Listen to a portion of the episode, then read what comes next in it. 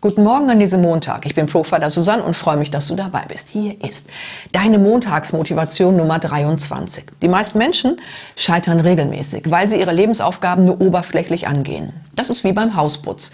Wenn du nicht grundsätzlich gründlich aufräumst, lebst du halt im Chaos. Das mag an der Oberfläche noch organisiert aussehen, aber sobald man eine Schranktür aufmacht, kommen einem Chaos, Muff und Staub entgegen. Wer will so leben?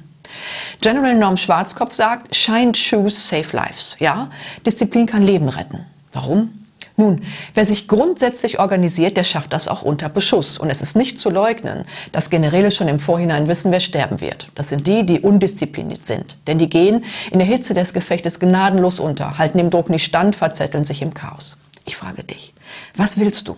Jetzt und hier ein paar Minuten sparen und auf die faule Haut legen oder jetzt richtig investieren und in voller Länge profitieren?